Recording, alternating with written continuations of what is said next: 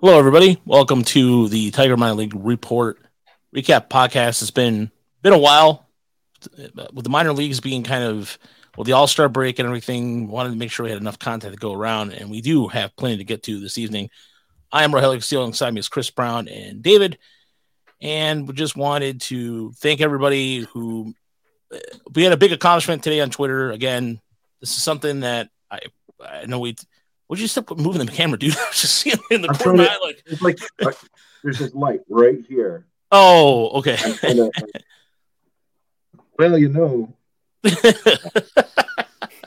Suddenly, uh, where's the weight room around here? But uh, right. no, so I wanted to thank everybody who follows us on Twitter. We hit 10,000 followers. We are now just, and I take this with the with pride, whether the Tigers like it or not. I don't care, but uh, we are just 3,000 followers behind the Tiger Minor League Development official account.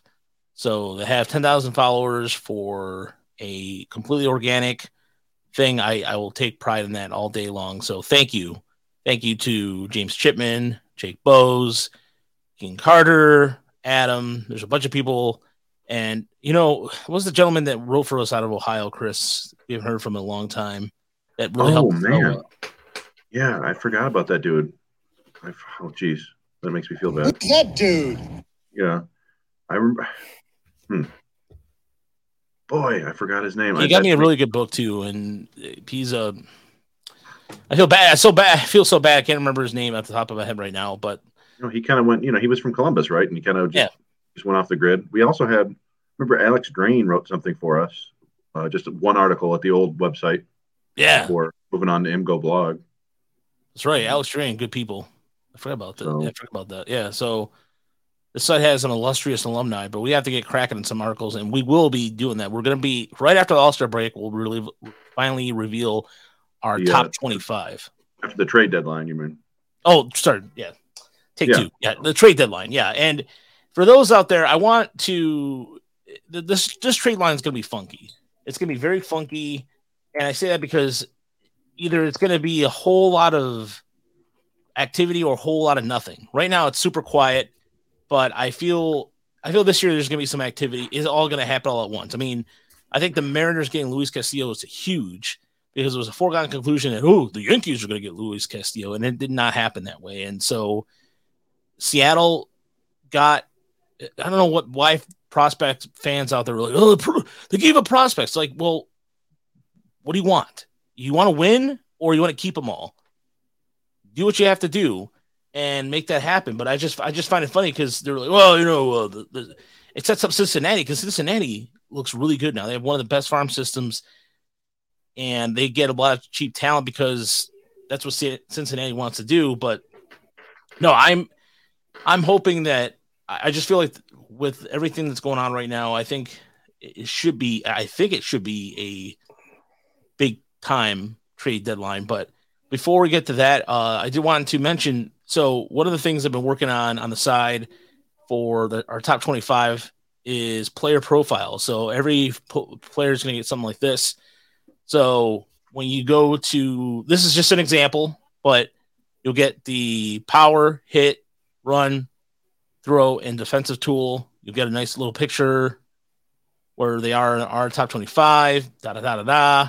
And yeah, there's gonna be a written article with it. We'll, like I said, we're in the process of finishing up. It's gonna be, it's gonna take me a couple days, but I just started this. I gave it to Chris. Chris gives a thumbs up. David gave it the thumbs up. So um, there's gonna be a lot more information on it, but just pretty. Like I said, I I think it's pretty cool. It just gives you the right information, and then each thing will have a tool, have a little description on it. So that is a work in progress. But gentlemen, how are you guys doing on this last day of July? All good here. Nice weekend. Went and saw a movie out by uh, about the by the pool for most of the afternoon. So can't nice. complain about that. David, how was your weekend? Um, weekend was good. Um, I could hardly watch the Tigers game because I don't have um what Peacock or uh, Apple TV Plus, so that was a bit of a bummer. But other than that, yeah, I spent most of the weekend with the girlfriend, and um, yeah, had had a fun time. Good stuff. Yeah, and there's over here, I spent a lot of time working on various web uh, projects, including the one I just mentioned before, and working on finally finishing up the Alavila project that I've been working on for a couple days now. And yeah, it's been a good weekend. But it was been a good weekend. Who's had a good weekend is the Tiger Minor League system because we got to see Lakeland. We got to see all four the big teams on television, uh, which is the unfortunate thing about Lakeland. Though this is the last time they'll be on TV for the rest of the 2022 season and it's unfortunate because there's some really good highlights we'll get to in a second. Christian Santana's been coming on as of late, Manuel Sequeira, and we got some good pitching performances as well out of the bullpen. And we'll start with Toledo, which has a couple of familiar names. A lot has changed actually in the last few weeks in Toledo. Toledo got some pitching, and they got in the form of some veterans, and one being Daniel Norris. Daniel Norris is back in the organization. He was signed to a minor league deal. And Chichi Gonzalez, who has pitched with the Rockies, who's pitched for the Twins, I think the Rangers, maybe. I, I can't remember the other team. I feel like I'm missing a team. He's there. And the Tigers needed some minor league depth signing. So, David, I'll start with you in terms of uh, Daniel Norris. How stoked are you to see him back in the organization? Yeah, I mean, I was pretty stoked. I mean, um, this is uh, that the first thing that came to mind with this is um you always look at moments like this to think like oh we we won the trade for him. Because like I don't know if you guys remember like um circa circa 2016 when the Cubs traded for Chapman. And yeah they they the Cubs traded away Torres for Chapman but then the next year Chapman just went back to the Yankees. So the Cubs essentially just lost everything and we're like today I'm sitting here like yes we officially fleeced the Brewers well, the Cubs the Cubs did get the World Series, although uh, I don't know how much Chapman really helped there at the end. But yeah, that, for Tigers fans, it's kind of like uh, way back, back in the day they traded Ramon Santiago to Seattle for Carlos Guillen, and then I think within the next two years, Santiago was back with the Tigers. So also, um, yeah. I, oh, sorry, I was gonna say also Omar Infante as well. It's similar story, right? Yeah. Yeah, I mean they ended up they they had to trade some stuff away to get him back because they traded did they trade Infante originally to the Cubs for like Jacque Jones? I want to say. I thought it was. I thought it was the Braves originally. He ended up on the Braves. I thought they traded him to the Cubs, but um, and then eventually was you know on the Marlins and came back in the Justin Turner trade, Justin Turner, Jacob Turner trade. Um, but yeah, no, it's it's. Uh, I don't know. It didn't work out great for the Brewers, and then he signed with the Cubs, and he was not pitching well for them. And and uh, I'm not expecting much from Daniel Norris. I've never uh, I expected a lot from Daniel Norris when they first acquired him back in 2016. Was it 2015? And uh, one of these days we'll go back and find the tape of Rogelio saying he thinks uh, Matthew Boyd will be better. But uh, yeah, but uh, yeah, Daniel Norris, he's been through a lot, and I think they, they said they're going to work him as a starter, right? Going to try. I to, believe so. Yeah.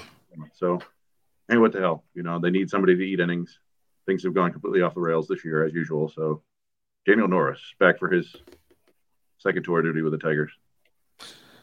Yeah, and what's interesting was Friday. Bryan Garcia started. Was it Thursday? Was it? Yeah, it was Friday's game. Came out throwing 96, had a slider, and they've been stretching him out as a slider down to or slider, stretch him out as a starter in Toledo, and that's how bad the Tigers' injuries have been. And we are going to see Matt Manning, by the way, who pitched a rehab start, five and two thirds innings, six strikeouts, and two walks. He'll be pitching Tuesday, the night game against the Twins. So the looks like Matt Manning's back in the rotation. Thankfully, there's no more. Hopefully, there's no more surgeries or anything of that nature. Beau Brieske pitched rehab today, three innings, five hits, two runs, two walks, a pair of strikeouts, and a lot of home run. And Brieske was throwing 95, 96, which is good to see and he was able to generate some swings and misses. But yeah, in terms of the rotation right now across both levels, we'll get to Erie in a little while. Erie's been the most stable one. Toledo has been just a giant, uh, uh, just a, a cupid shuffle of. I, maybe that's a bad analogy, but um, yeah, whatever, it works. So, uh, but yeah, the Toledo and the Pirates affiliate, the Indianapolis Indians, tied the series at 3 3. Both scored the same amount of runs 26, 26 runs. And as far as the offense goes, well, Spencer Torkelson, who's been struggling Toledo since it got sent down, extra facts, had a home run in game three, had a double and a two hit game in game five, which was good to see. And Chris, I don't know. I'll get to you, David, too, in a second with this question, but the Spencer Torkelson going out in Toledo for self confidence tour. Do you believe in that, or it was just kind of threw him off? I, I,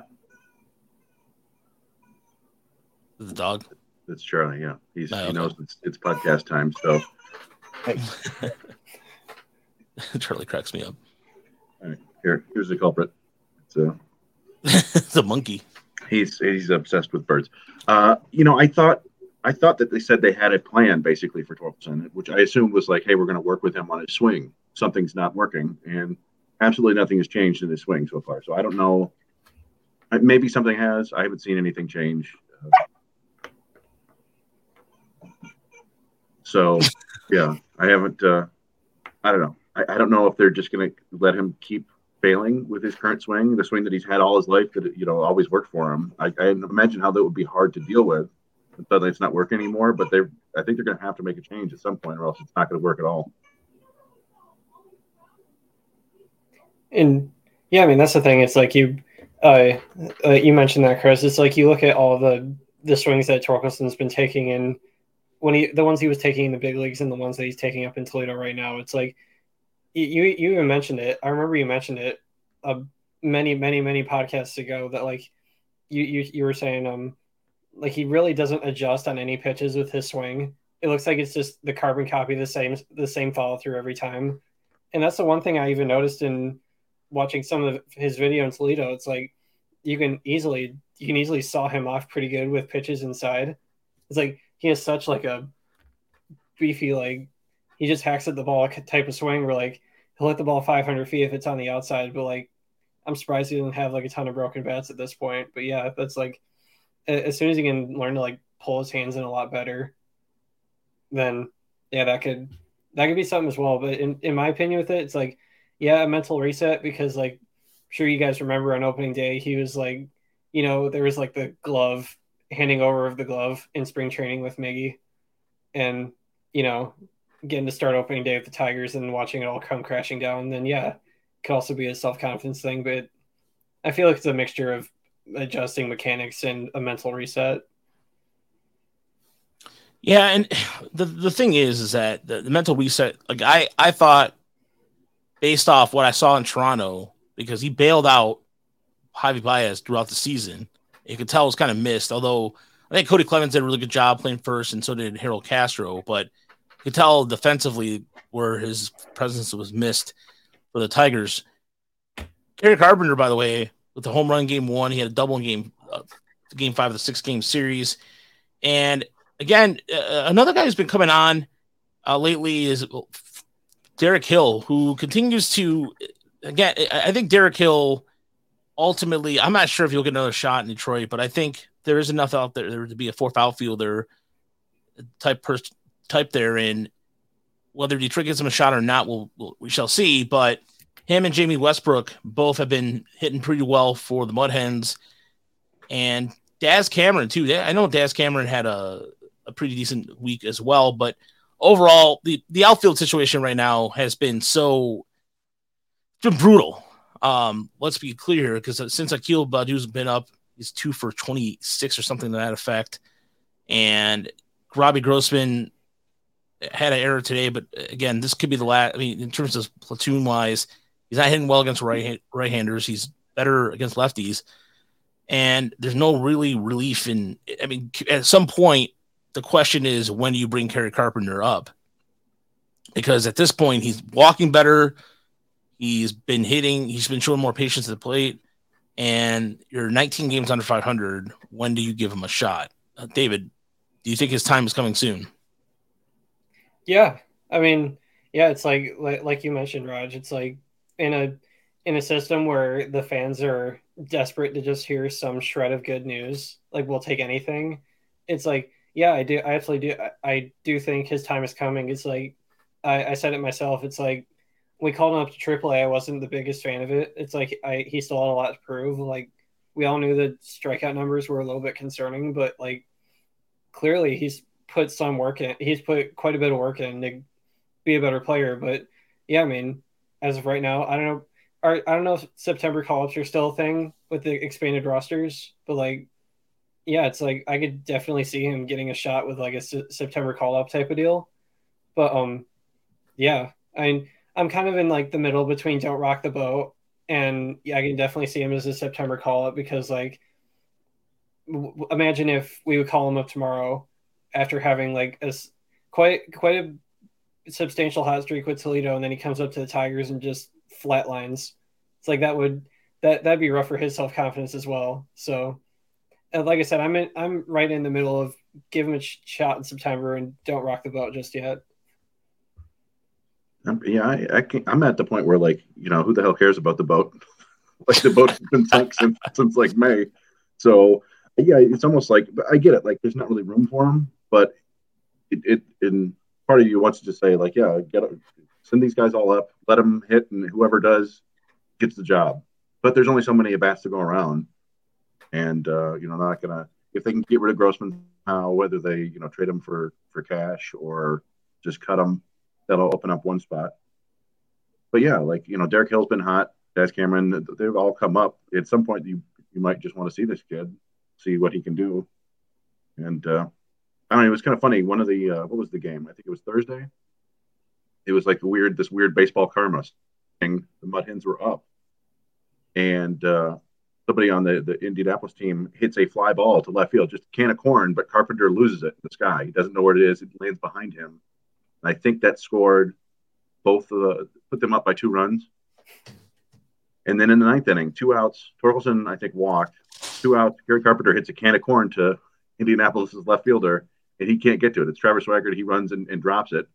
And so it's like the exact same thing happens there. And then, uh, and that's when uh, Brendan Davis had the two run walk off.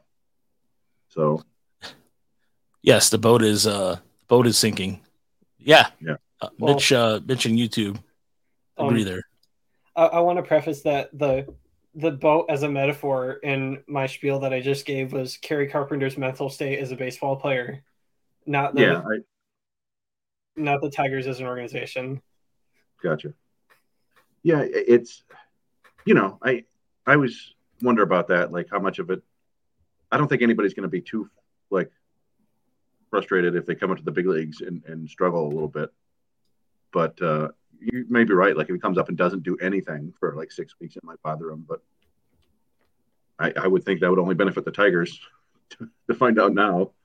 And then you know, bring him to spring training next year. You probably have, they'll probably have to add him to the forty man anyway. So bring him up now, bring him to spring training, see if he can win a job. If not, you got some depth in AAA. Yeah, it's uh, you know, I, I found a perfect metaphor to put in perspective. I, I, I honestly, I think this is perfect for the Tiger season because I, I think. uh Good evening, Chris. By the way, in our YouTube chat there, this is the way that we see the season right now. Oh, the cardboard boat. The cardboard boat, not much foundation there, and just done. Is that So that Mickey Mouse here? What's going on there? I have no idea. There's somebody. There's commentary. Some, somebody keeps saying, "Oh no!" So yeah, Yeah. I, I had to do it. I, I couldn't help myself. It's the You have paper all the people, you have all the Yeah. people paddling the ship that you need. All that matters is what the ship's made out of. Yeah. You need to, you need to have some caulk there in the, in the seams or else that thing's going down. yeah. I remember I had a I had a buddy who built a boat, like spent a whole summer. We had a man-made pond in our neighborhood. He spent a whole summer building a boat. He finally put it out there, and the thing sank in like five minutes. Ooh. It was like, yeah, well, that's a tough break for you. Much, yeah. You need to get the tugboat out there. Man, I, I've always will I don't get too sidetracked, but I, I can have a a premise of, for example, having the what was the guy the this Flex It Seal guy who built a boat Netflix. and he yeah, Flex It- I want to do it just to see if it's possible because the guy's so he's so sure about it. He's like this smile and he's just like put it on there and, and like just kind of like a fan boat. Yeah, like he Yeah, splits I- a I boat just in want- half and then he puts the rest of it in oh. Flex Seal. Yeah, Yeah, I tried using Flex Seal on my gutter and it didn't work. So I'm not really. Maybe that's operator error, but I'm, I'm not trusting that thing to, to float a I mean- boat across the Gulf of Mexico or whatever. Yeah. to be yeah. fair, is sorry to cut you guys off, but to be fair, his, his boat was built out of a screen door. And yeah. Oh, that's right. Yeah. yeah. So it ran just fine. It's mm-hmm. a trooper.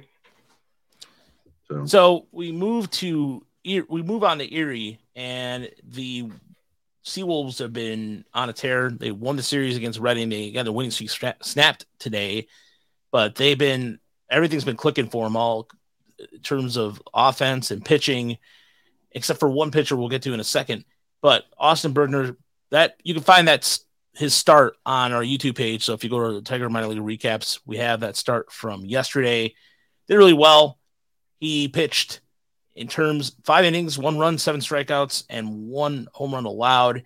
Chance Kirby, again, we have now referenced Chance Kirby more than we ever have in the history of this podcast or the history of us doing the Tiger Minor Report. Five innings, two runs, one earned, a couple strikeouts. And the Wilmer Flores, Chris, I know you were talking about him. He looked a little fatigued this week. Three innings, uh, one run, one strikeout, and a walk. And it could be just a matter of fatigue at this point, right? Because this is the most, I think this is the most innings he's pitched, correct? Yeah, I don't know. I think he threw about 60 last year, maybe fewer than that. I, I don't know the exact number, but yeah, he just, he's not looking, he's not nearly as electric looking as he was early in the year. The fastball doesn't seem to have that hop on it. The breaking balls aren't as sharp. He just looks like a guy who's a little bit tired. And what you kind of hope for is that he gets that second win down the stretch. But uh, and you know, even it's interesting though because his tired doesn't necessarily result in a lot of bad numbers. He's he's been getting hit hard, but it's mostly been staying in the park, and his his defense has been helping him out. I don't think I think his ERA is still fine. It's just he, he doesn't look like the same pitcher he looked like in, in May. But that's all part of the process, right? That's why they've been kind of slow playing these guys is to get them the innings built up and get used to pitching every five, six days. And they don't really they're they'll, they'll worry about the amount of innings every five, six days later. They just want them to get used to pitching on a regular schedule. So I don't know. We'll see. We'll see what he does uh, in in August, and I don't know. I don't know how many games they have in September. Maybe one series. I mean, I think like maybe two series. I think they play till the twelfth. I think I want to say something like that. Right, so. Yeah, we'll see what he does over the remaining what six, five, six starts.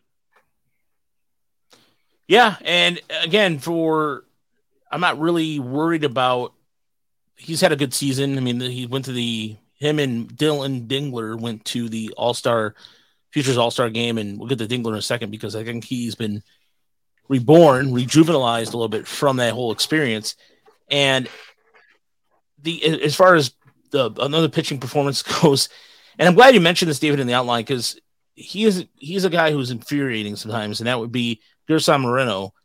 He will look really good, and then he'll walk a bunch of guys, and so it's like the consistency's not there.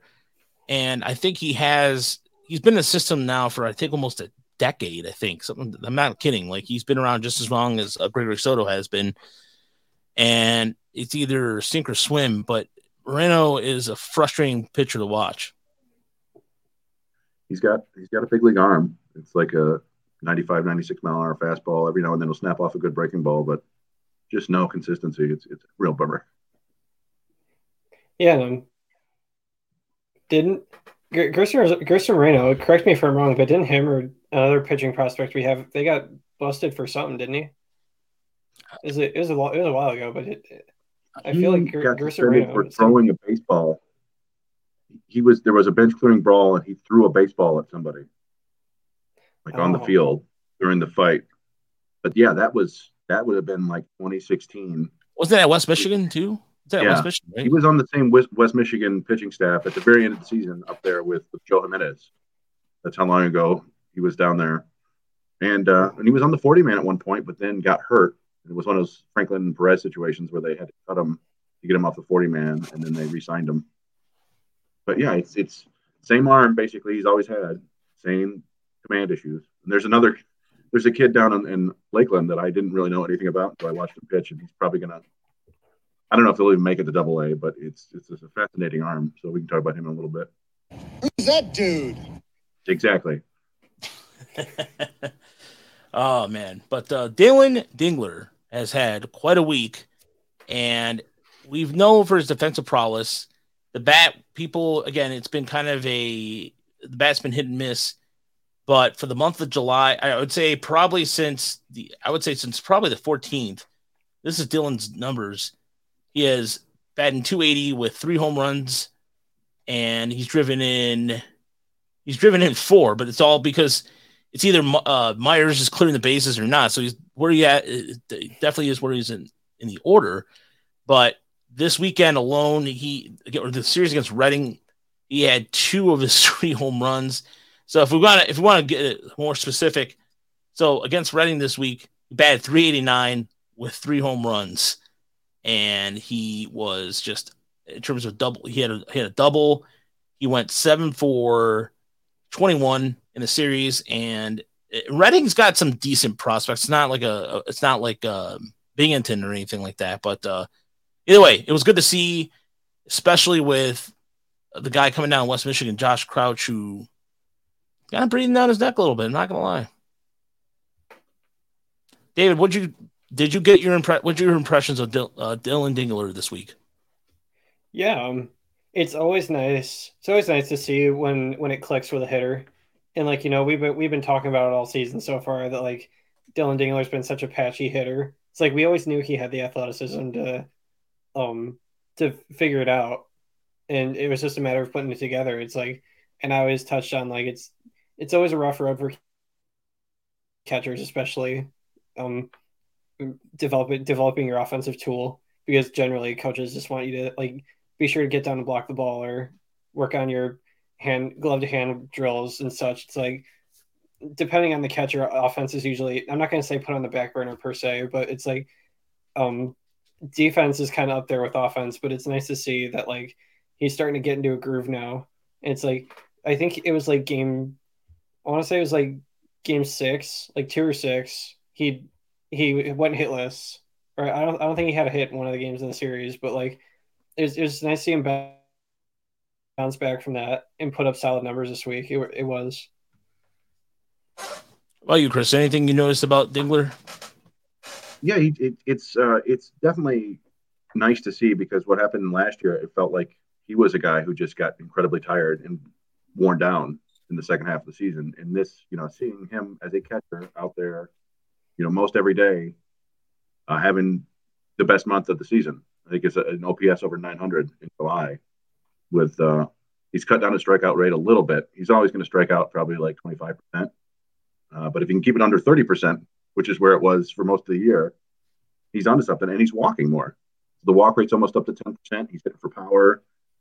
Uh, that's going to work if you if you can do that hit for power, walk 10%. Even if you're hitting 230, 220, that'll work in the big leagues if you're a plus defensive catcher, which he has a chance to be. I'm, I'm sure the finer points of that still need to be worked on, but the athleticism is there. And I think for the most part, I think he calls a good game too. Like, you know, the, the kind of the hardest stuff to learn in, in, about catching, dealing with pitchers, knowing how to set up hitters. I think he does a good job with that. So, yeah, I mean, he, he's a guy who could be in for a promotion yeah, they, they, uh, Garko did talk about him possibly getting up to Toledo at some point too, and wouldn't wouldn't surprise me. Right now we have. What you gonna say, Chris? Oh, oh, it's just it's you know it's always like like we said with Kerry Carpenter.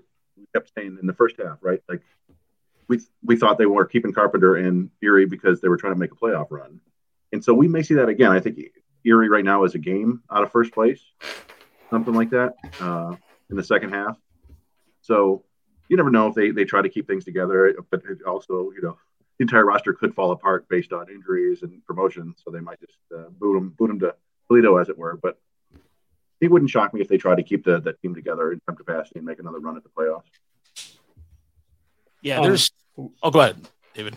No, yeah, sorry. Um, the the one thing I'm going to say, and uh, my my opinion on it, as I'm as I'm going to say that Dingler I think Dingler would be really good just staying in Double A the rest of the year because like it's in my opinion the the one thing about catchers is like they already they spent the preseason pretty much learning all your pitchers, right? You have to learn their pitch repertoire. You have to you have to know everything about all the staff, and especially if you have guys coming up from lower levels, it's like it, it would. I think it'd be pretty tough for Dillon mentally as well. It's like going to AAA, and like oh my god, all of a sudden I have to learn 12, 13 new pitchers. It's like their tendencies and where they like in the zone and stuff like that. But like, yeah, it's like he he seems like a pretty intellectual guy. It's like I like how he handles the pitching staff. Um, he has he has really good hands, especially as a catcher. It's like watching him watching the Bergner start. You watch that like he's pulling a lot of balls back in the zone. It's like he knows these pitchers pretty well, and he has like you can tell that he has pretty soft hands working with some of these starters. It's like you, you like to see that out of a catcher. It's like I think it's again, I'm gonna say best not to rock the boat, especially with a catcher calling him calling him up midseason because you just don't want to put that strain on him. Not to mention, too, Erie was really close in the first half of the season to get to the playoffs, and Erie hasn't been there in quite some time. So I think Seawolves fans would appreciate if he stuck around. And for development purposes, too, you have to, it, for the pitching, for what you mentioned, David and Chris, both that he knows how to call a game, and the pitchers have a good rapport with him. So they don't really want that kind of familiarity to stick with you and instead of calling up somebody that it may not happen. But Reese Olson, by the way, though, who's been pretty good all season, but in July, he's ran into some issues. Another bad start today. He pitched he pitched two games this week. He's got a 702 ERA in the month of July. And a lot of the fans who it was funny, uh, a lot of the fans wanted him to call up, call him up, call him up, call him up. Not so much. They're they're pretty quiet right now. Three two thirds innings, three runs, two strikeouts, and two walks. He allowed seven hits. And I'm not sure whether it's fatigue or whatever the case is. It could be a couple things, but David, I'll start with you. If there's anything that you can add your insight on uh, about that. Yeah, I have a theory because watching watching some of Olson's videos with some of the starts that he had this year, there's some um, the the one thing I really noticed. It's like, of course, I noticed it in his other starts earlier in the year, but like you know, he was doing good earlier in the year, so uh, I didn't really have any reason to think any otherwise. But like, you watch him in the windup in the stretch, and it's like it looks like his it, it looks like his plant foot when he's coming off the mound. It looks like it's only like three feet in front of his launch foot. It's like I honestly don't think like mechanics wise that he's util- utilizing like his whole frame when he's throwing. Because like yeah, it's like when you're when you're when you're plant foot when it's like right there like right where when if you can draw a line between your plant foot and your head, it's like you're not getting any power. It doesn't really matter how much power you have in your hips. It's like that's that's just the theory I have. It's like he just it, sure some of his starts like his breaking balls are there, sometimes his fastballs are there, but yeah, it's like honestly it could just be a lower body thing. Chris, what about you? Uh, yeah, you know, it's kind of fascinating because like all his other numbers look good, right? The strikeouts are good. The walks are relatively low. He's just given up a ton of hits and a ton of home runs lately, and it feels almost like a you know, like a Matthew Boyd situation. And I do think it, it is largely uh, he is not commanding the ball at all. Uh, he's still throwing enough strikes in general that he can get these strikeouts, but you see him. I mean, they've been doing low pitch count, low inning counts on guys all year, but he just racks up these kind of you know, super high pitch counts because it's always, you know, the ball's always around the edge of the strike zone, but never quite where he needs it to be. And then when it is in the zone, it gets smacked. So it, I don't know. It, and I've always been concerned about mechanics. Uh, a little bit like uh, I, I never focused so much on the, the legs like David did, but it's just, it was always kind of, I used to call it like a trebuchet delivery. Like it was just like forcefully dropping his front side so his other side would, would come back over. Um, and I, I just I don't know if he can, can can ever will ever be able to consistently command the ball with those mechanics for at yeah. least for multiple innings. And, and I notice here that with his, I think it's something to do with the fact that in his release point, it just seems like it's kind of the head whack uh, could be the case here. I still, maybe there's a significant difference, but I, I, think it has a lot to do with with his delivery. Within what David said about his legs is absolutely it's a good observation. But I think just maybe perhaps he's opening up at the end a little bit too early. I don't know. I, am I'm, I'm like I said, I'm amateur hour over here with that when it comes to that stuff, but I'm learning all the time. Four, four above average pitches. Uh, I think that the changeup and slider even plus pitches at times. Uh, there's a lot to work with there. It's just yeah, it's not. It's it's to me, it's like a, a classic example of control over command. Well, that wasn't very good control right there. but, uh, Ironically enough. but yeah, so that, that right there was uh, right in the happy zone. Fastball up and in, but anyway. Yeah. So, So yeah, either I way. hope they can get that turned around. So we're gonna before we get to West Michigan and Lakeland, and then we'll get to summer ball. I wanted to do something a little different because uh, we haven't had a chance to do this, and I wanted to get everybody uh, bored with this. And so we're gonna do a little bit. We're gonna play a. I think we're gonna. I don't know if this is a game or what we're gonna call this, but um, we're going to predict where our, the Tigers draft picks will end up landing. So uh, let me see if I can find them music here. If I have some game show theme music, maybe I don't. Uh, oh yeah, I do. I do. It's uh. Hold on, there we go. Uh-huh, there. Yeah, Pretty good I don't- baseball. yeah. That way, that way I don't get in uh, trouble. All right, so we have the I have the sheet made up. I even have the people slot value signed up as well. So anybody who's participating or in the YouTube chat want to participate on where they think they're going to go, let me know, and I will put your guests here. So let me what David's guesses here. Let's see here. Oops, there we go. Well, all right, David.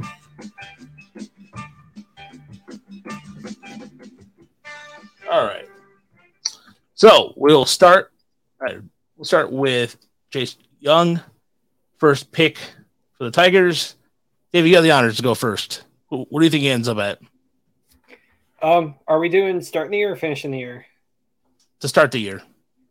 Start the year. Um, yeah, I, I know. Um, when we were doing our draft show with uh, Warward Sports, you, you guys put this idea in my head, but honestly, I'm gonna concur with it. I'm gonna say, even if it's just for like a couple weeks, just to like see what he's got. I'm gonna say Lakeland, but like I like you mentioned, I, I could see him uh, certainly with like the play discipline that Jung showed a little bit from what I from what I noticed. It's like I know it looked a little bit shaky in some games, but at the end of the day, I could also see him in West Michigan the end of the year.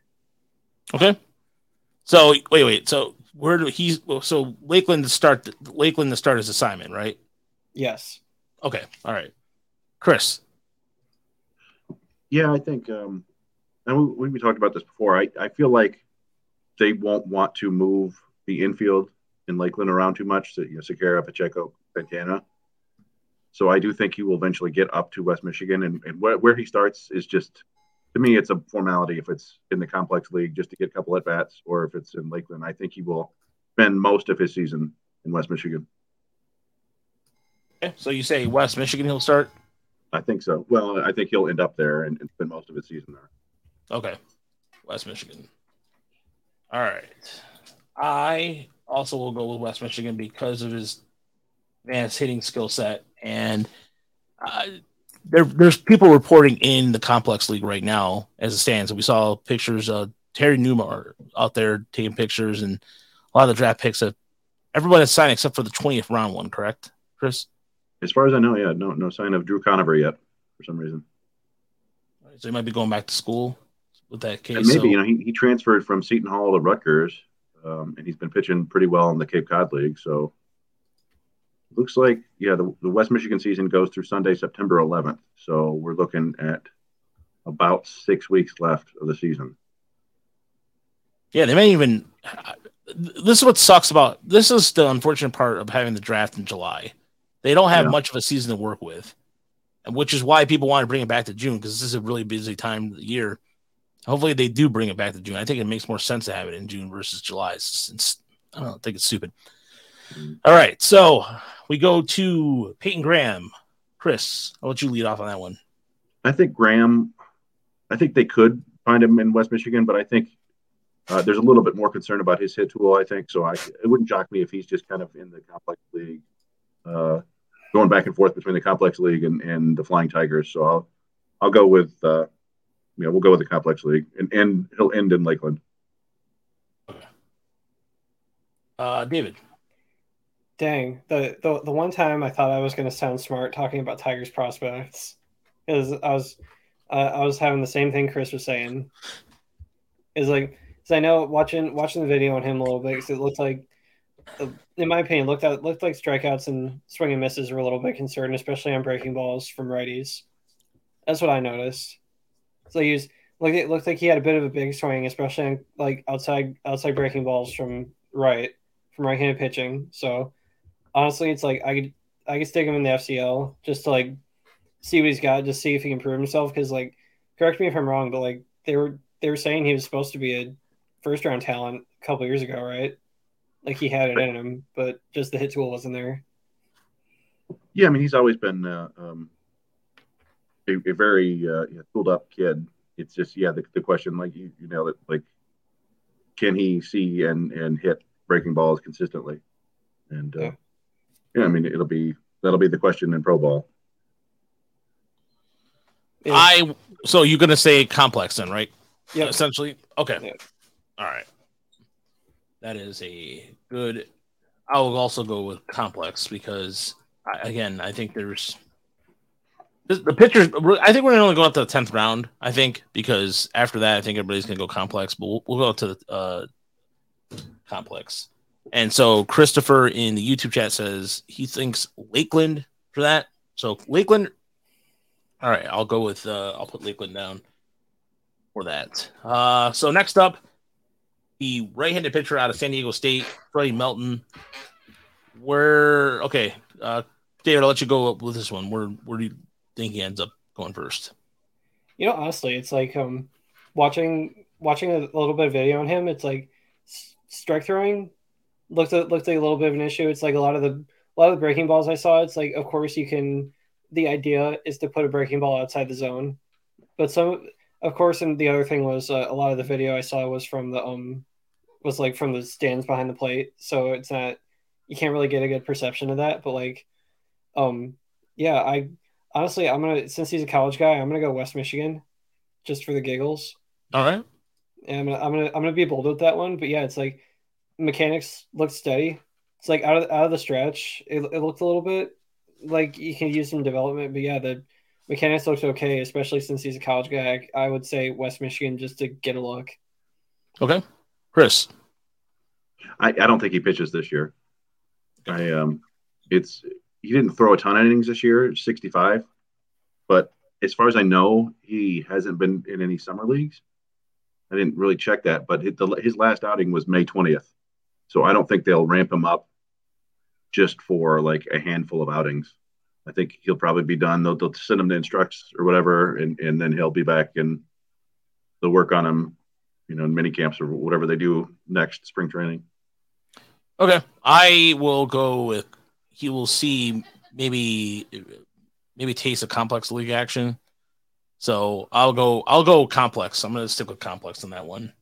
Maybe Lakeland, but he ends up maybe pitching the last couple weeks in Lakeland, perhaps. But now I just think he goes in the complex league just to see what they have all about. So the other thing is um uh, sorry sorry to cut you off, Raj, but um yeah, one, one other thing I noticed is um, I know we don't see it very often, but like I, from what I've seen, San Diego State with their pitchers, they develop them pretty hard though. That's what I've noticed.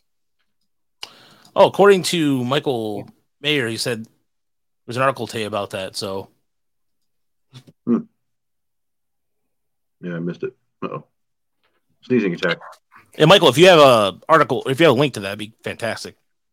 But yeah, if that's the case, yeah, I'm gonna stick with. I'm still stick with the complex league. If he, maybe he'll start. Maybe he'll get a chance in Lakeland, but we shall see. But I, David, I like your pick though. Honestly, that's that's good because they do need relief pitching there. Next up is fifth round draft pick Luke Gold out of Boston College. Chris, you're up net now. Yeah, uh, he's a guy that I thought. See, I thought Gold, Jung, and Graham could all go to West Michigan. I think they're all advanced enough to, to make it happen. But I'm going to stick with Lakeland here. I think they'll probably just play it safe, have him close to the complex, have him work on what they want to do. He's a relatively advanced hitter. I think it's just kind of kind of rocked up. Like it's it's like a weird muscular uh, second baseman. So it, it's like there's not a whole lot of flexibility there, but uh, but he can he can hit. So I think he'll be probably be in Lakeland, and there's a chance he could hit his way to West Michigan. Okay, so Lakeland, David. Yeah, I mean, um, watching watching him field, so some of his fielding highlights. It was um, a I don't know. It's he was essentially. uh, I'm going to say he was just an adequate fielder for the college circuit. It's so it, Mhm. it- he looked a little bit clunky at third base. It's like honestly, I could see him. I could see him as second baseman more than anything, because like you know you saw it with um, uh, I can't remember this MLB shortstop's name. It was like Cliff Pennington. I want to say it was Uh, back in the day. It's like he was supposed to be a shortstop, but like you know, Yeah. it, I think the arm was a little bit erratic, so they slid him to second. It's like he was essentially like a, a second baseman with a shortstop's arm. So like that could that could play sometimes, and like maybe a slide over to second could be good for gold. So, but at the end of the day, my pick is going to be Co- FCL. Just you know, get get some development on defense. It's like he'll be he'll be in the complex. You know, you'll have the you'll you'll have the virtue and tools of the coaches down there. It's like it's the essentially the HQ for the Tigers that isn't Detroit. So yeah, it's it's just gonna be good to see what he's got. All right, I will go. So you said you said Lakeland, right? Essentially, I said, said complex. FCL. oh, uh, FCL. Okay, sorry, I was reading the article that uh, Michael sent over the link on and got sidetracked for a moment. So my apologies on that. Uh, for me, this is going to be. I think I'm gonna I'm gonna stick with.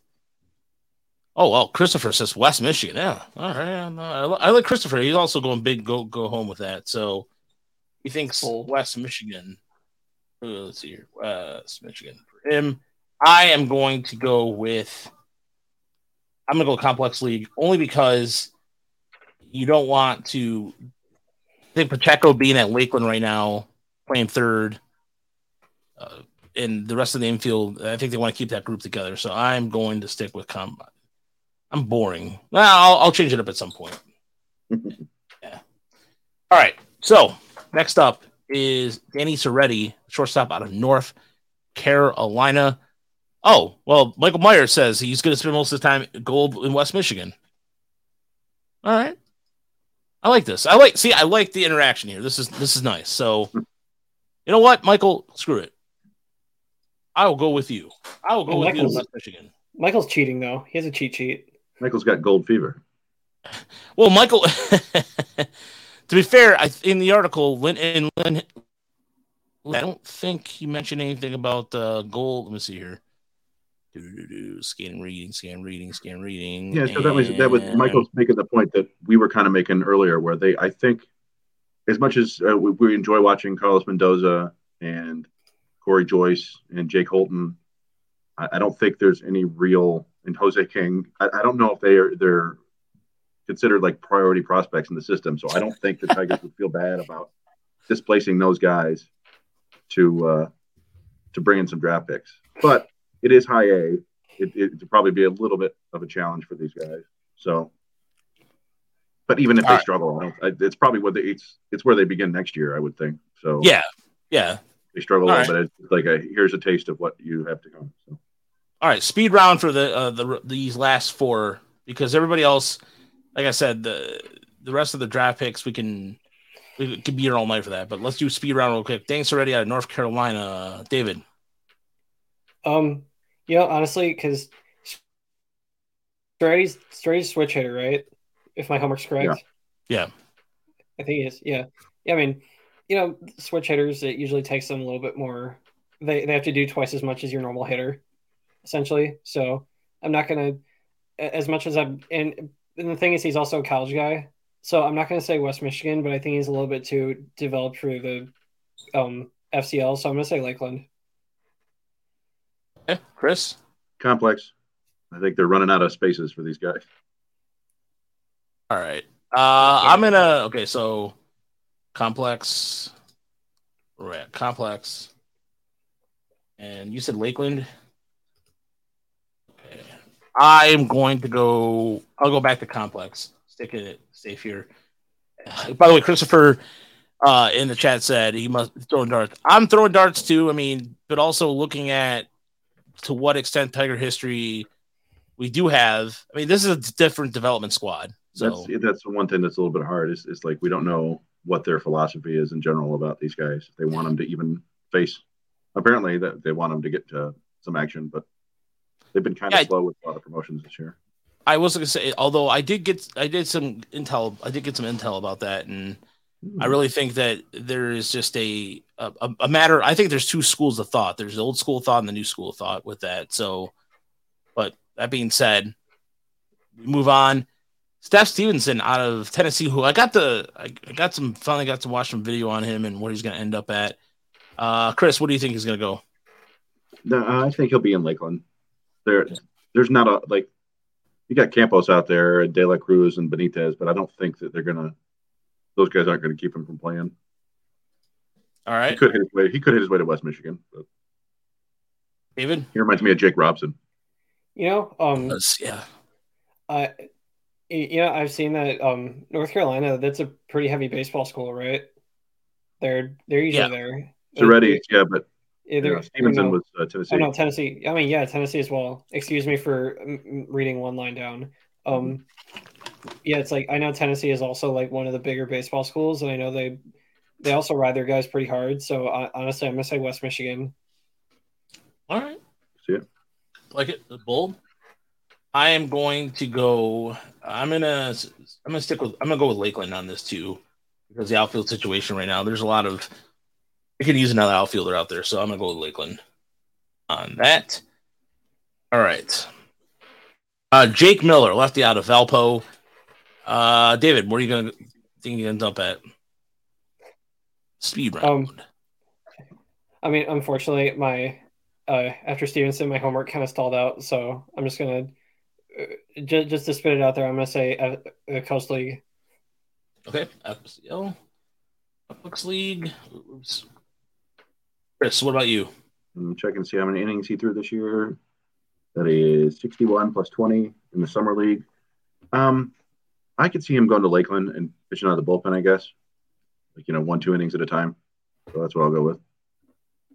All right. Uh, I will stick with. I'm gonna go. Well, I think West Michigan's got. Yeah, I'm gonna stick with Lakeland on that because West Michigan right now has a plethora of left-handers, left-handers right now. So, and then we got two more left. Andrew Jenkins, first baseman out of Georgia Tech. Oh, I like Christopher's answer. There, it's a complex lead for that with uh, Miller. Andrew Jenkins. Andrew Jenkins. Yeah, I, I'll go. Yeah. That's that's uh, uh, Florida State League for me. No way. They have Justice Bigbie there, but they've been playing them all over. All right, David. Yeah, I mean, he's a he's a college guy. It's like actually, um, never mind. Actually, I saw I think I saw some draft video of him on Twitter. It lo- looks like a pretty developed hitter. So yeah, I'll stick him in Lakeland, or Alright. maybe like maybe hit, hit his way hit his way to West Michigan. Man, the one thing they keep saying about him is he's pretty athletic. He might be athletic enough to play other like third or even the outfield corner. So yeah, just a matter of where they need him. All right, so Michael says Lakeland in the chat. Um, I'm going to go Lakeland too. So this is unanimous. First, first one all night that we've been all uh, an agreement on Lakeland. Yeah, you're right. They're, the Erie. first, pardon me. They sent him straight to Erie. no, Lakeland's first baseman or the first base situation in Lakeland has been kind of a hodgepodge mix, and this is the so this is the one I think that we're all going to have a dis- different opinion on for sure, and that is this is the last one of the night. Trevor Michael, right-hander out of Oklahoma, who's pitched pretty, I think, seventy-one innings or something, something to that effect. Uh, Chris, where are you uh, where are you going to have him at? I think that's another guy that I'm going to shut down. Okay. Um, it's it'd be one thing if it was 70 innings and he was a starter. It's it's 70 innings as a reliever. He made 32 appearances this year. Um, maybe he can throw some more, but I don't. I, I generally think you don't want your relievers, even in pro ball, to throw more than like 60, 70 innings. So maybe he'll get a handful of, of one inning outings in Lakeland, but I think he, he might just shut down. David, Was he was he a reliever? Or yes, he was. Yeah. Yeah. I mean, yeah, I mean, the thing about relievers, especially in like the college circuit, is and especially if you're a established reliever in the college circuit, is that you're going a lot. So you, you could be getting a lot of work in, in in my opinion. So yeah, I'll say shut him down. It's like just don't burn him out. I had to put it in the caps too, like shut it down. oh well, I, I, you know what? I'm gonna be the odd duck in the room here. I think he sees uh, a few innings out of Lakeland, just a few, because he's an advanced college pitcher. I'm gonna I'm sick with Lakeland. So I was gonna I was going to put West Michigan originally, but then I realized how many innings he's pitched. So oh, so Christopher is in agreement.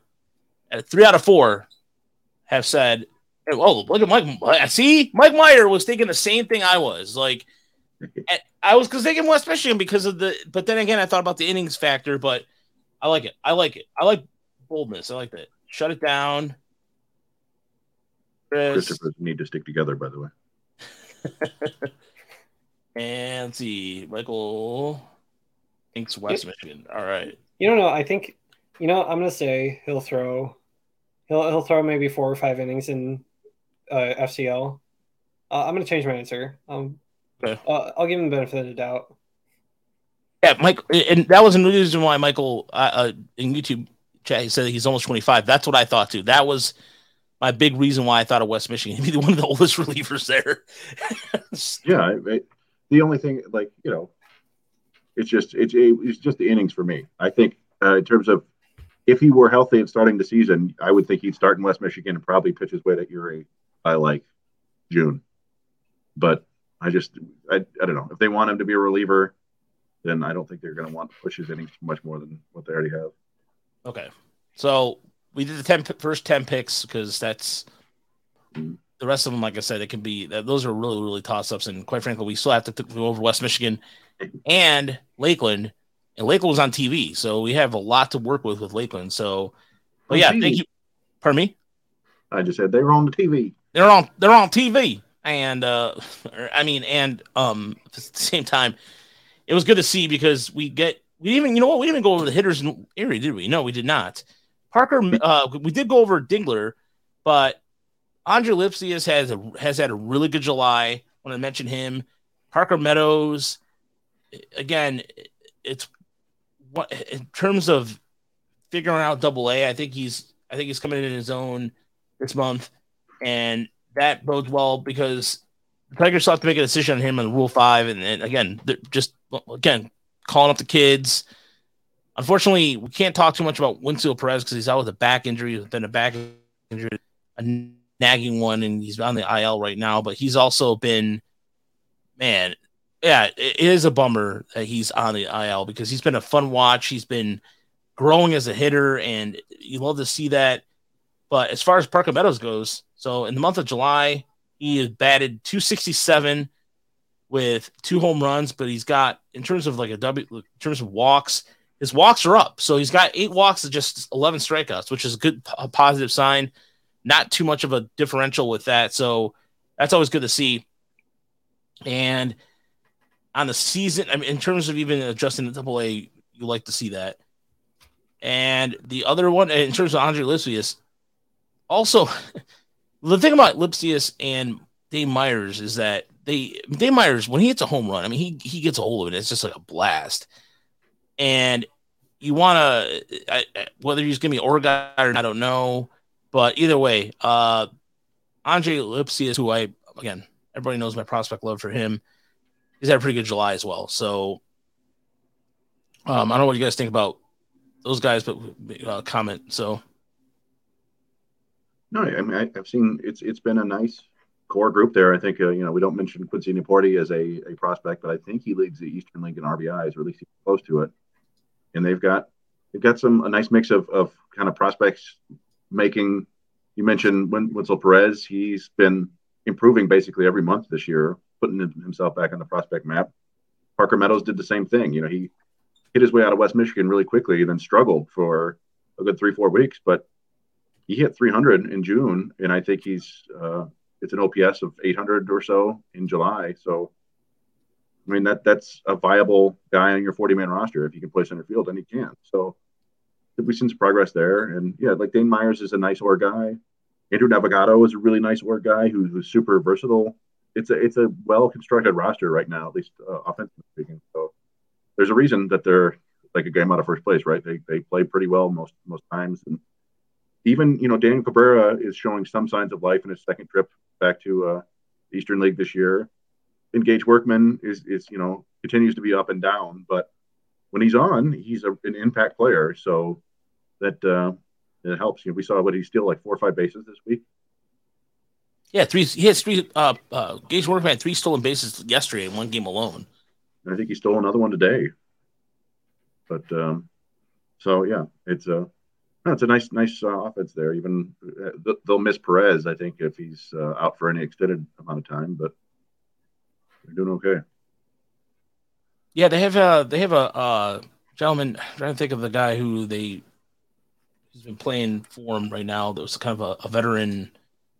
Carpio? Uh, no, not Tarp, uh, Carpio. They just Michael De La Cruz. Ah, uh, yeah, yeah, the, the, catcher, right? Yeah, he's a catcher. Yeah, but I was just saying that one of the new names that's that, that's come up there for the Seawolves. But yeah, offensively speaking, Erie's been firing all cylinders, and so, but yeah, there's a and this was a good pull by you, David. Yeah, Wenceel Perez with the OPS of over a thousand with five doubles, two triples, three home runs, and nine walks to six strikeouts. Hey, that will do. That will do very well. So, because considering where he was last year at this point. So the we go to West Michigan. West Michigan tied the series with Dayton three game three games apiece. And the pitching lineup lines for this week, we saw Joey Wentz pitch yesterday in rehab, start two innings, one run, three strikeouts, and he was had his trying to look figure out his breaking ball a little bit. Uh, Brant Hurter, who's been we haven't really talked about him recently on West Michigan. He's been doing he pitched in relief yesterday, five innings. He allowed, I believe, seven hits, one run, eight strikeouts. But his numbers, he continues to rise up on the prospect board. He'll be pretty high on ours. We have ours all figured out. We just have to release it with the information. Aaron Haas from Lakeland made his debut yesterday. I think it was today, I believe. And Trevor Hoof's got some video for him. You, you can find that on Twitter. And Ty Madden, five innings, no runs, four walks, and two strikeouts. At some point, he's gonna have to be. I think. I think in the next couple weeks. I've said this. I said this earlier in the month. I was wrong, because they didn't haven't room for him. But they really want Madden at Double A. They just don't have the room for him right now. Yeah, you always have to either send somebody down or release somebody, and you know you don't always have somebody you want to get rid of, right? So he's just kind of biding his time there in, in West Michigan. I, I think uh, you know Hurter just kind of pitches well whenever they put him out there. It's kind of wild, and yeah, I thought it was it was, fun to just highlight Haas because Haas had a, a nice uh, three strikeout inning down in Lakeland earlier, and, and he's an interesting pitcher because it's like he'll he'll top out at 92 miles an hour with his fastball, and he's five foot nine, like 190 pounds. He's kind of like a thick, but he's got a really nice breaking ball, and he can he can manipulate the speed and the shape of it, and uh, I don't know how far he'll go with that breaking ball, but it's kind of fun to watch it. Time. Dave, what's your thoughts about West Michigan for the week? Yeah, I mean, um, I know I I've been kind of high on this dude since we got him, but uh, I know that um he may not be the most looked on prospect in the system. But yeah, in terms of pitching, I really liked what I saw from Jack O'Loughlin in his start. So I, I know I know it was a short one.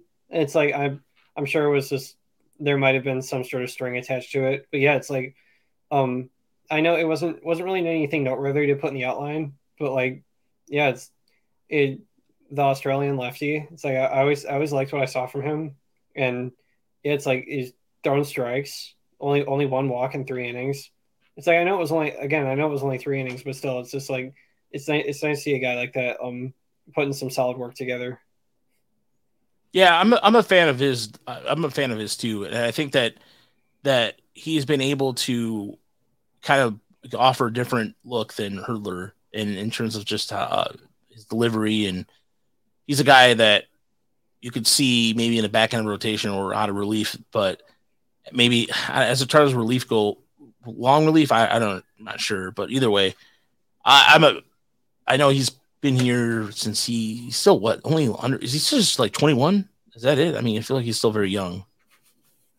Yeah, I don't know if he's 21, 22. I, I, think he was part of the same international class as Adinso Reyes and um, was it De La Cruz? Maybe I'm, maybe it was a year before that, but yeah, he's not that old. He's just been, so yeah, he's he, he's 22 now. Okay.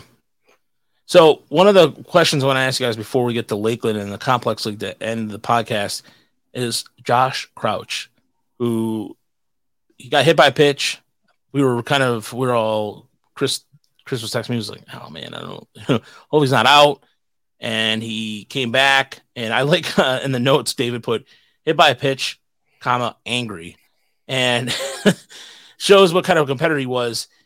But yeah, he had a double, a home run, three walks, and two strikeouts.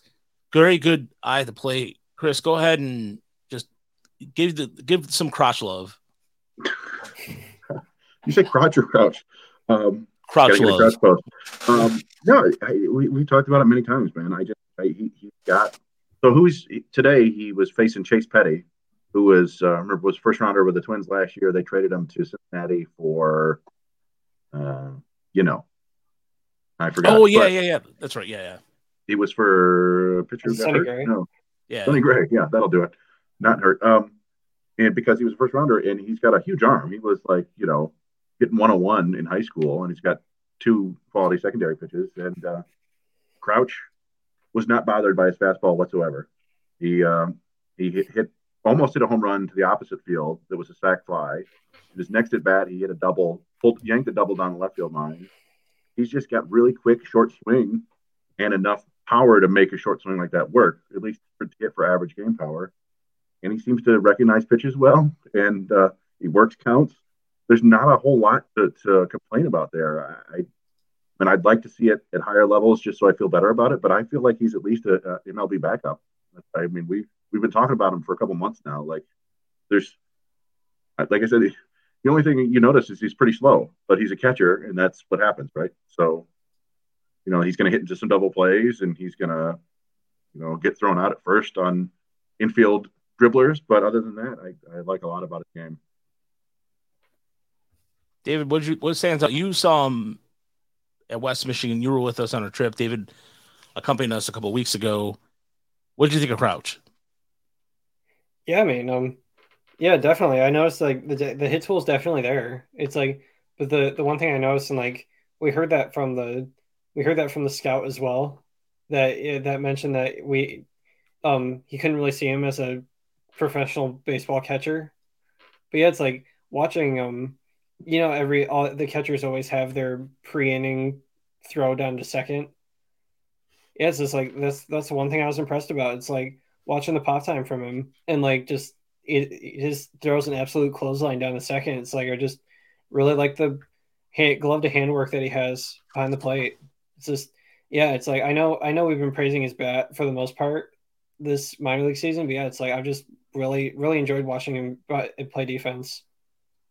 Yeah, his pop time was pretty impressive. I mean, you guys and, were both yeah, you were both to, like to clarify, the scout was saying that he, he had seen Crouch in college and said there was he didn't think there was any way he was a professional catcher and then he's seen him what two three years later, and he was basically saying like, I actually think he's a good defensive catcher now, which is wild. I never would have expected it. So yeah, I, it's David David like offense defense. It looks like kind of the total package. I'm kind of you know just uh, hedging my bets by saying MLB backup because you know he's he hasn't been a double A yet.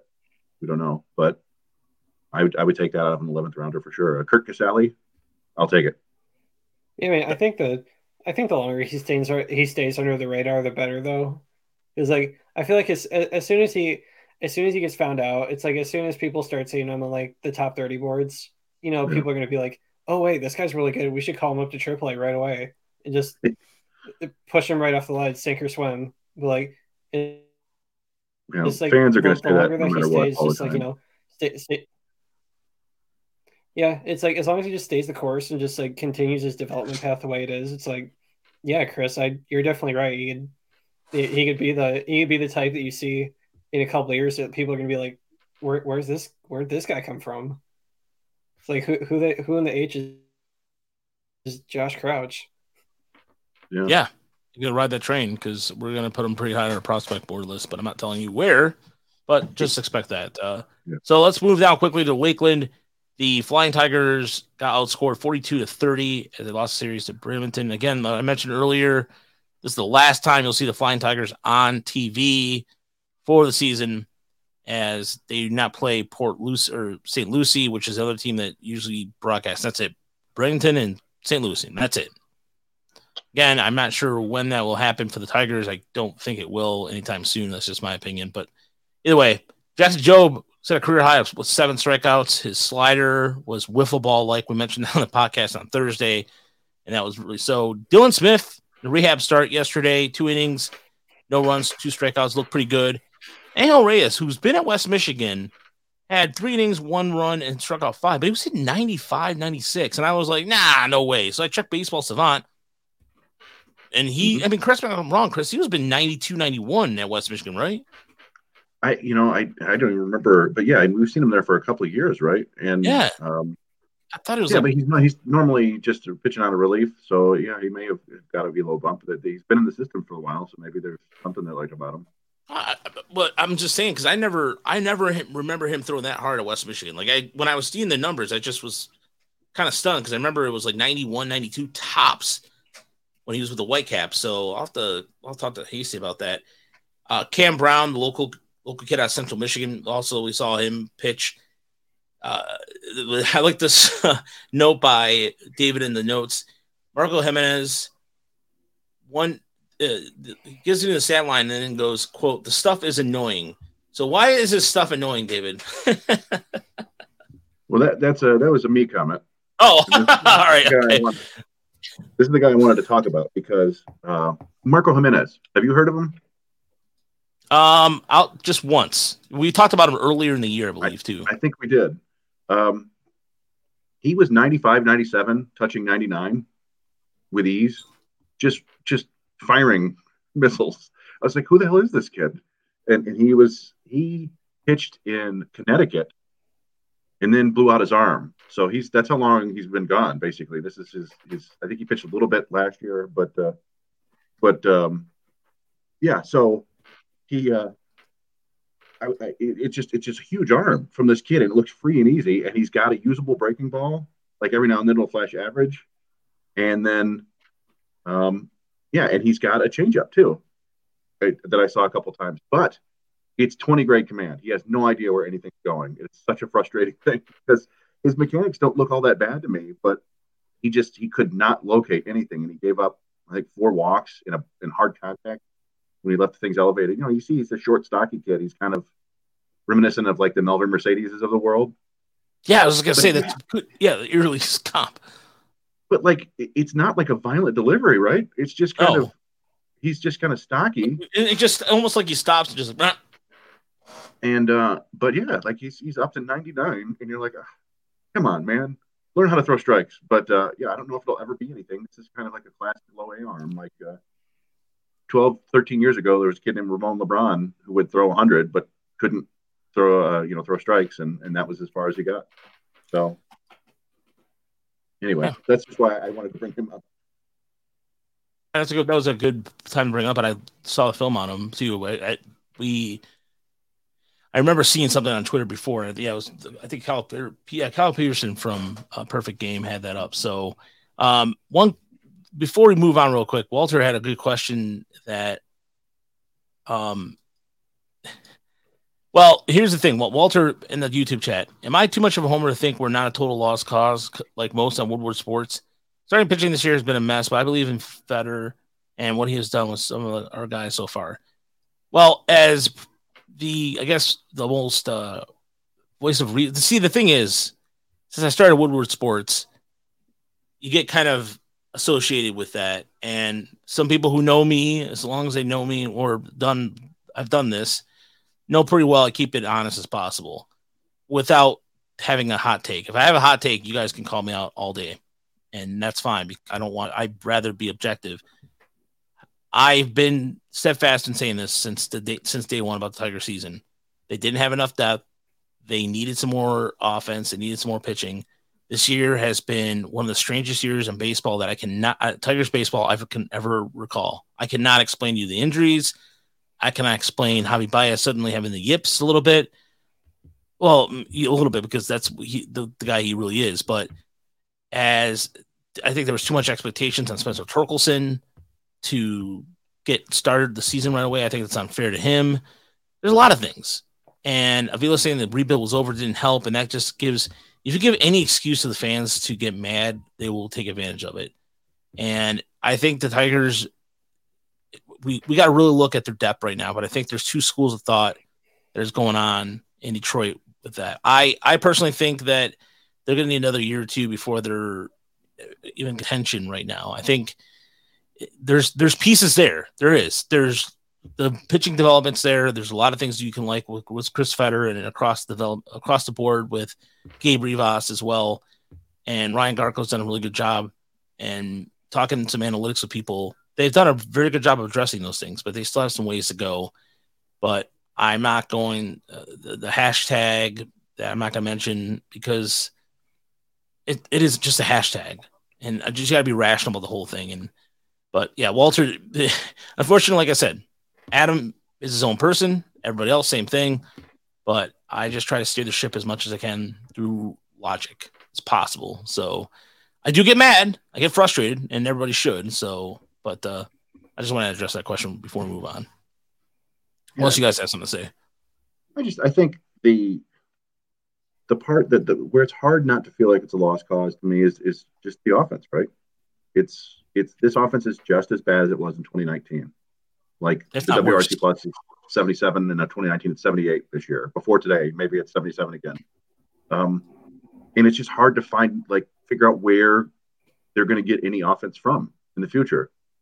Like, you know, they still have Schoop for next year. They could still have Candelario next year, but they're like, you know, Greene and Torque were supposed to be the anchors of the, the, the team, right? And, and Torkelson has fallen flat, and, and Greene is fine, but he's a rookie. He's going through his rookie struggles, right? He's going to be up and down a little bit. I think he'll be fine in the future, but they, we joke about it, but they need like six extra bats before they can even contend. And I just don't know where the hell any of that is going to come from. And, and Javi Baez has been uh, a cipher on offense this year too. Well, he had a home run today, right? But uh, right. I feel like he's he's walking more and striking out less than he has just about any point in his career.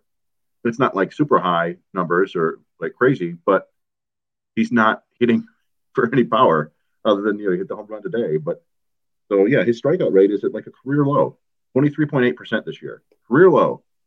Walk rate four point seven coming in today, so so right about average.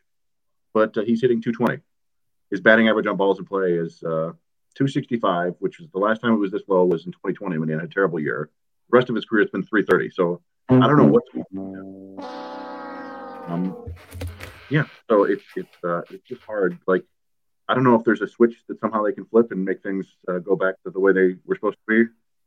But it's it's impossible for me right now to picture where the offense is. Yeah, like yourself. But we need to see that for like a month before we really feel like he's back, right? So it's just tough. All right, David, what about you before we move on? Yeah, I mean, it's it's tough. So, like you said, Chris, it's just tough to look at the hitting depth right now. It's like, um, especially seeing it with like Schoop as well. It's like I think we, I think we're rushing this thing a little bit, especially after like last season. I don't know if you remember the hot streak that Schoop had, and like he he hit like a two week hitting tirade, hit himself into a two two year contract extension. I'm pretty sure I was the only one that thought that was like the most rushed thing ever.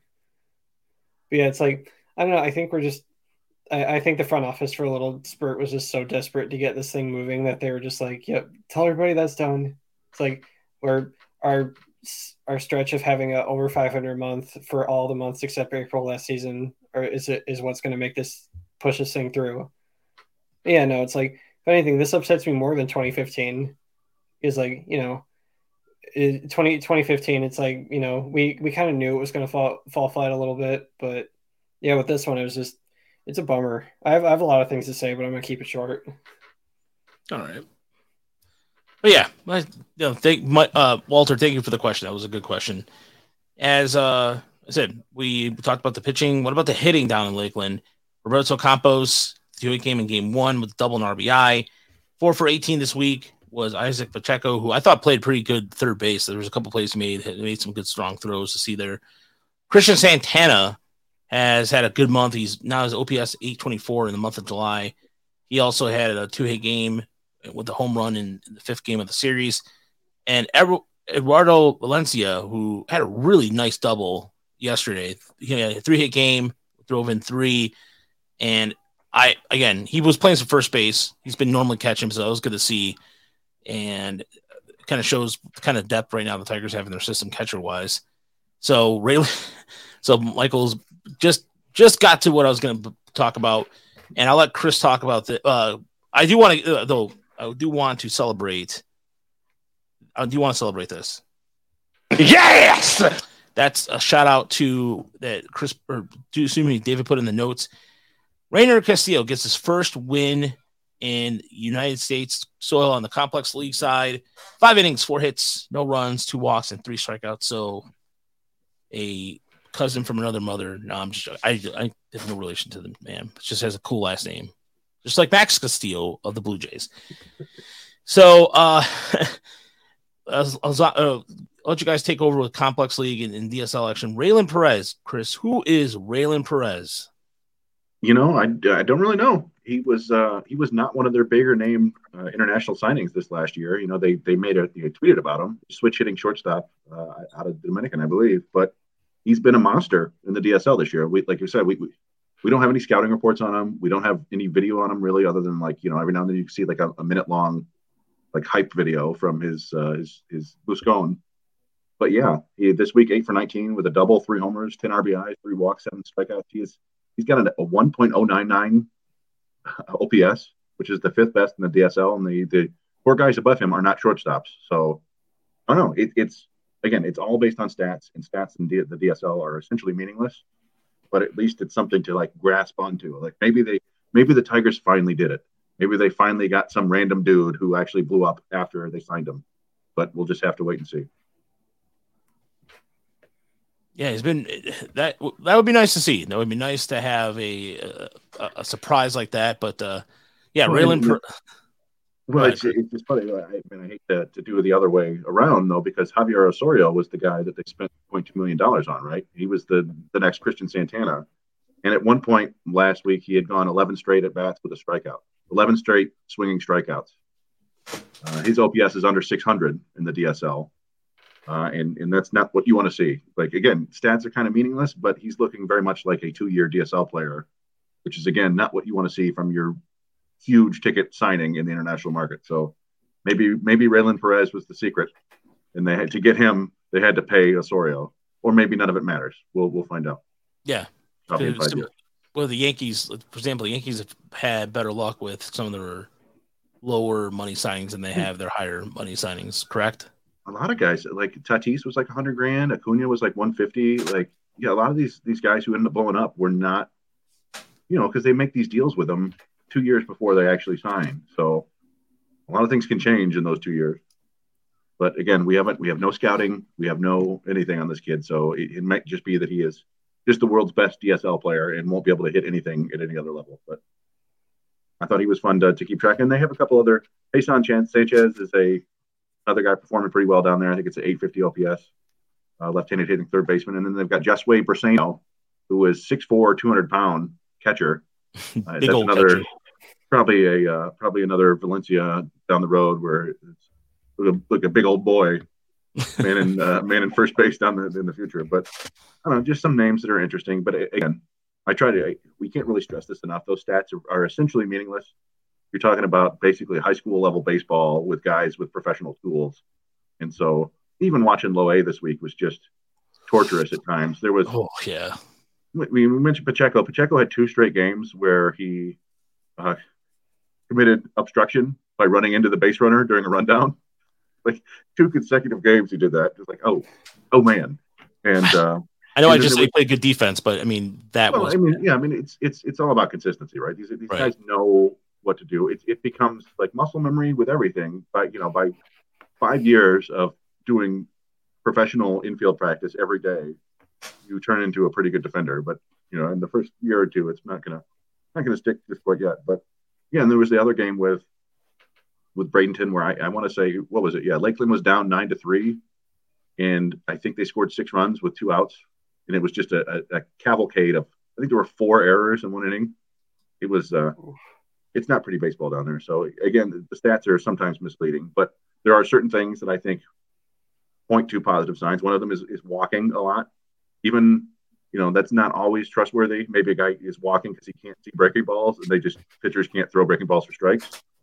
but it's something. And I think extremely negative performance, unfortunately, is telling. So if a guy's slugging, or, you know, you know, hitting 200 in the DSL uh, with no walks and no power, that's probably not a great sign. Yeah, if you have no walk rates, was anything positive on the walk side of things, that's that is a bad sign. If it doesn't doesn't change, the guy is who they are. I mean, they, it, I, I, can't say that. It, some things can change. You can cut down your strikeouts, so it really depends. But yeah. David, do you want to add anything before we get out of here? Um, I mean, yeah, it's. I, I looked at the names on the complex sheet. Um, here it's like the one thing that stuck out for me was a. Uh, Reyes is like, yeah, yeah. It's Chris. You put in the notes here. It's like, um, it, that was a big signing four years ago, and I'm like, I thought my thought to myself, I'm like, wow, that's that's four years ago. It's like, it. I, I was I was surprised that I thought he would be a little bit higher by now, but um, yeah, it's it's good to see he's producing. It's like I I can't really remember the scouting report very well offhand, but like, was he was he supposed to be a little bit higher by now? I feel like. Yeah, absolutely. He, he was he was considered the better hitter. He, he and, and, Jose De La Cruz were the two big signings that year, and he was considered the more like polished hitter. De La Cruz was more of a powerful guy who was going to swing at everything, and then Reyes, uh, yeah, he, he was in the complex league last year and and struggled like crazy, and uh, I want to say that they actually did they send him down? I I, I just remember. Yeah, they, I thought he they sent him down after he just couldn't. Yeah, he, I, I, think he started in low A and they sent him down. Or I, I don't know exactly what happened, but yeah. So it's uh it's been a slow boil there, and, and I think he might even be Rule Five eligible. Um, yes, he is. He's Rule Five, five eligible and not out of college league. But what happens? You know, it. I'm not expecting a whole lot from him, but you you never know. As we said with with guys in the development path, sometimes they're they just need he needs to see you know 2,000 professional breaking balls before he can actually hit them and then he figures out how to do it. I don't know. That's true. He did. Yeah, I forgot about that. He did get COVID. I did remember that now. Michael says that. But we'll see. Hopefully, he bounces back and provides worth. All right, folks. So we give you an hour and a half worth of prospect coverage. We're going to have our top 25 dropping this week. Everything's all set with the, the 25 has been done. So now we got to do the profile part of it. So that will be up on the website, Tiger Monthly Report tigersmlreport.com. And David's written some stuff too that will be coming out with our top 25. So we're looking forward to sharing that. And yeah, so again, thank you for everybody participating in YouTube tonight. And thanks for everybody who's followed the channel. And I know I'm flashing the Patreon down below, patreon.com forward slash Tiger Monthly Report. If you want to give us a few bucks a month just to keep out the content rolling, it just goes a long way. Uh, we don't get paid for actually we don't get paid at all for doing this stuff. And we just we like doing it because we like the fans and like the interactions. So uh, i got an article over at woodwardsports.com about the trade deadline. And a couple guys that i think the toronto if toronto decides to be a trade partner who i think the tigers are fitted i don't try the, the, the freedom not working at motor city bengals anymore no offense chris i don't have to come up with some pie in the sky trade proposal that is I always try to come up with realistic ones, and you're you do a really good job with that. So try to keep in line with what you do. So the ones that are outrageous, I can't I can't do it. Well, you know, I mean, I, I wouldn't have. Uh, I didn't put like I I had. That doesn't matter.